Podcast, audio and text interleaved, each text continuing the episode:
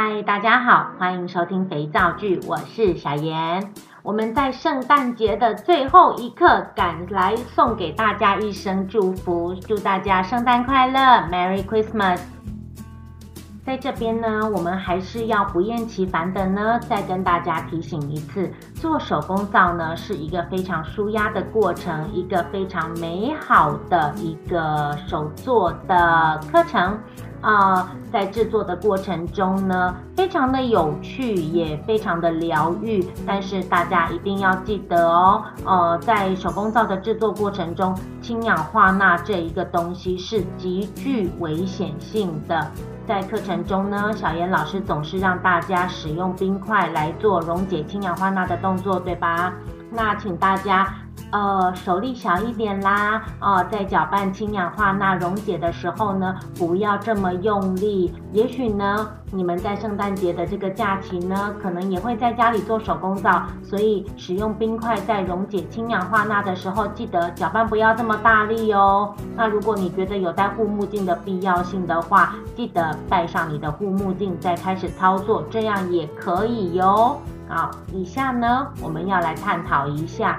手工皂呢，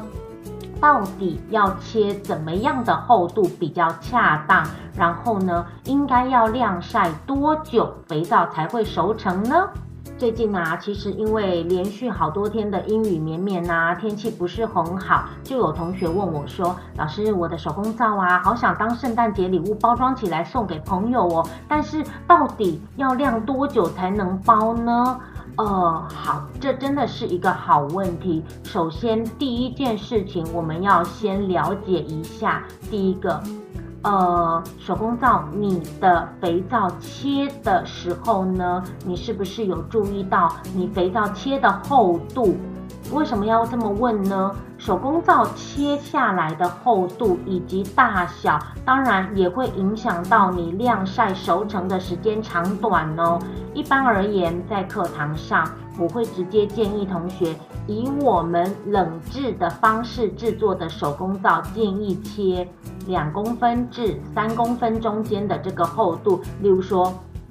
二点五啦，二点六啦，二点八啦，随便你，你喜欢就好了。为什么这么讲呢？因为有时候你可能打一条渲染皂，那这个渲染皂呢，入到吐司膜之后呢，脱模下来，整体这一条肥皂的高度也许只有五点八公分，那你没有办法很均匀的各切二点五公分，那难不成上面剩下那一点点都不要了吗？所以呢，这个时候我就会建议同学把五点八公分除以二，那我们就对半切，这样子你的肥皂就可以切成两块很漂亮的渲染皂，那又不会超过三公分的厚度嘛？为什么说是三公分的厚度呢？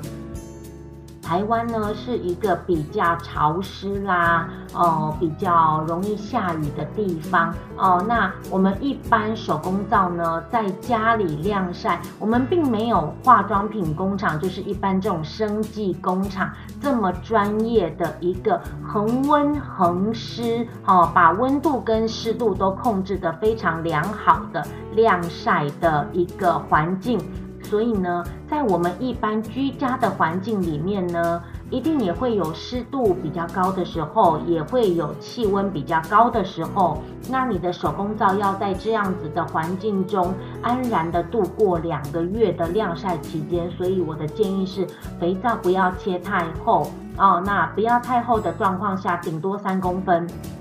那这么样子的状况下，两个月，也就是六十天之后呢，你的手工皂才可以顺利的熟成啊，pH 值降到一个比较适合我们使用的弱碱性的区间，那这样子才比较方便可以使用哦。那当然，有时候呢，同学们在课堂上制作，例如说他做一条渲染皂。整体这一条肥皂的厚度只有三公分，那但是渲染皂它可能因为渲染皂的切法，它必须剖面把它切开，那所以它就对半剖面把它切开，这块肥皂的厚度只剩下一点五公分厚，那一点五公分的肥皂以及厚度三公分的肥皂，晾晒的时间长短当然也就不太一样了。没有那么厚的肥皂，其实就不用晾这么久。那但是至少呢，也是需要四十五天以上的熟成时间，肥皂会比较干燥、比较安全，才可以做使用哦。那接下来我们要来讲一下，肥皂应该要放在怎么样的环境里面，让它做晾晒熟成呢？哎。其实我有一点害怕跟大家讲这个议题呢，因为呢，我们在一般坊间的书本里面啊，或者是我自己比较早期的讲义中啊，我都会写上说，请把肥皂放在通风阴凉处去做晾干熟成的动作。可是我后来发现，哎，大家对于通风阴凉处的想法，能够想得到的地点，哇塞，真是出乎我意料之外的多。有人会把它放在浴室里面晾肥皂哦，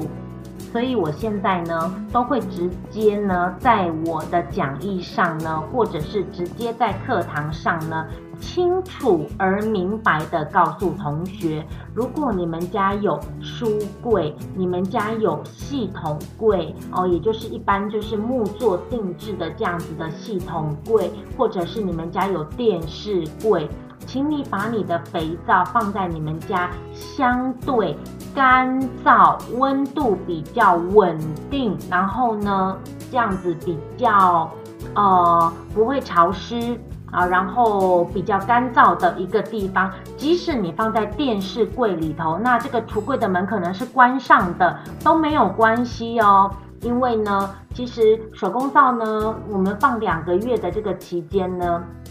水分的蒸发其实只是一个附带的一个。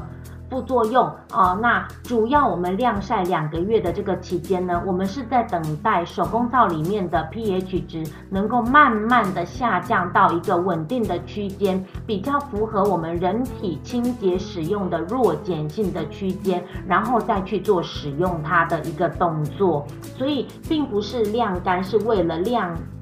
就是晾肥皂并不是为了把水分晾干这样子的说法，好吗？所以，即使你把肥皂放在呃橱柜的门是关上的橱柜里头去做晾晒熟成的这样子的动作，也没有关系哦。因为这样子反而我觉得说，诶，这样肥皂反而不容易沾惹灰尘，肥皂的表面都会很干净，这样也还不错啊。那其实你只要把它放在橱柜里，现在的系统柜大部分都是木质的，木头其实相对的也会吸收水分，所以呢，那肥皂的水分散失其实是在呃靠着一般我们室温的这个状态，让它散发它的水分，在不知不觉中水分就逐渐的散发了。如果你没有很仔细的去比较以及去做量称的话，你。也不会觉得说，诶，我的肥皂到底重量少了多少，或者是我的大小到底落差有多少？其实刚切开来的肥皂，以及这颗肥皂晾晒两个月以后，它的大小以及它的重量都是不太一样的哦。那我个人的建议是，呃，同学如果可以的话呢，至少要晾干六十天以上。我个人认为是比较安全的晾晒期间。哎，在这边偷偷跟大家说一个小秘密啦，我呢其实还蛮懒惰的。我通常呢打完肥皂呢，把它切开之后呢，我们一般手工皂界都习惯拿草莓篮来晾肥皂嘛，对不对？所以呢，我都会在我的草莓篮上面贴一个标签，写着我是几月几号做的，什么样的款式的肥皂。好啦，标签贴上去之后呢，我就放进我晾肥皂专属的柜子中。啊，那当然，我那个柜子门常常就是有打开，让它稍微通风一下这样子啊。那偶尔碰到下雨天呢，我会开一下除湿机，让它尽量保持一个干燥的状态。然后，其实我一直以来呢，我都不会记得要去包装，除非我要送人了。我才会想到哦，我要到肥皂柜里头呢，挖一点肥皂出来，把它包的美美的，再把它当做礼物送出去。不然，其实我个人肥皂呢，都随便它晾，然后我也不太包装，因为大部分我做的肥皂都是自己家里面在做使用的，所以呃有没有包装对我来说并不是这么样的重要。那至于肥皂要不要包装呢？如果你要送人，当然要包啦。那用什么样的材质来包装呢？我个人会建议，我已经使用过这么多不同类型的材料，你市面上看得到的材料，全部我都试过了。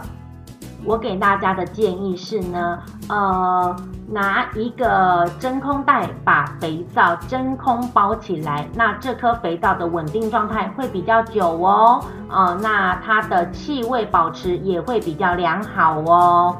可是包肥皂呢，请你挑一个连续干爽，就是连续出了好多天的太阳的天气，再去做包肥皂的动作哦。不要像最近呐、阴雨绵绵呐，连续好几天都是湿度比较高的这样子的状态去包肥皂，因为这时候呢，你去摸你的肥皂，你会发现上面有一层薄薄的水雾，这个时候包肥皂很容易把肥皂上的水汽给包进袋子里头，那容易导致这个肥皂。比较容易变质啦，比较容易发霉的一个状态哟。那希望以上我说的这些内容呢，对于想要把你们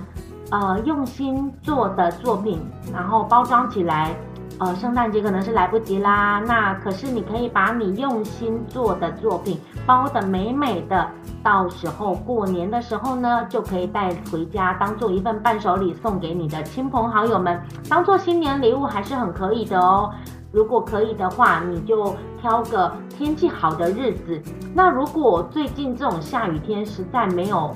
停歇的话怎么办呢？那你又希望，例如说，我可能想要把它在元旦的时候当做跨年礼物送人，怎么办呢？哦，告诉你们一个小秘密，就把你的肥皂推到除湿机前面，把除湿机打开，让它连续干燥个几天，哦，让表面的水汽不见，然后让它干燥一点，再去进行做包装就可以啦。你就可以赶上你的跨年新年礼物喽。那在这边啊、希望我今天说的内容对大家有帮上一点点的忙啦。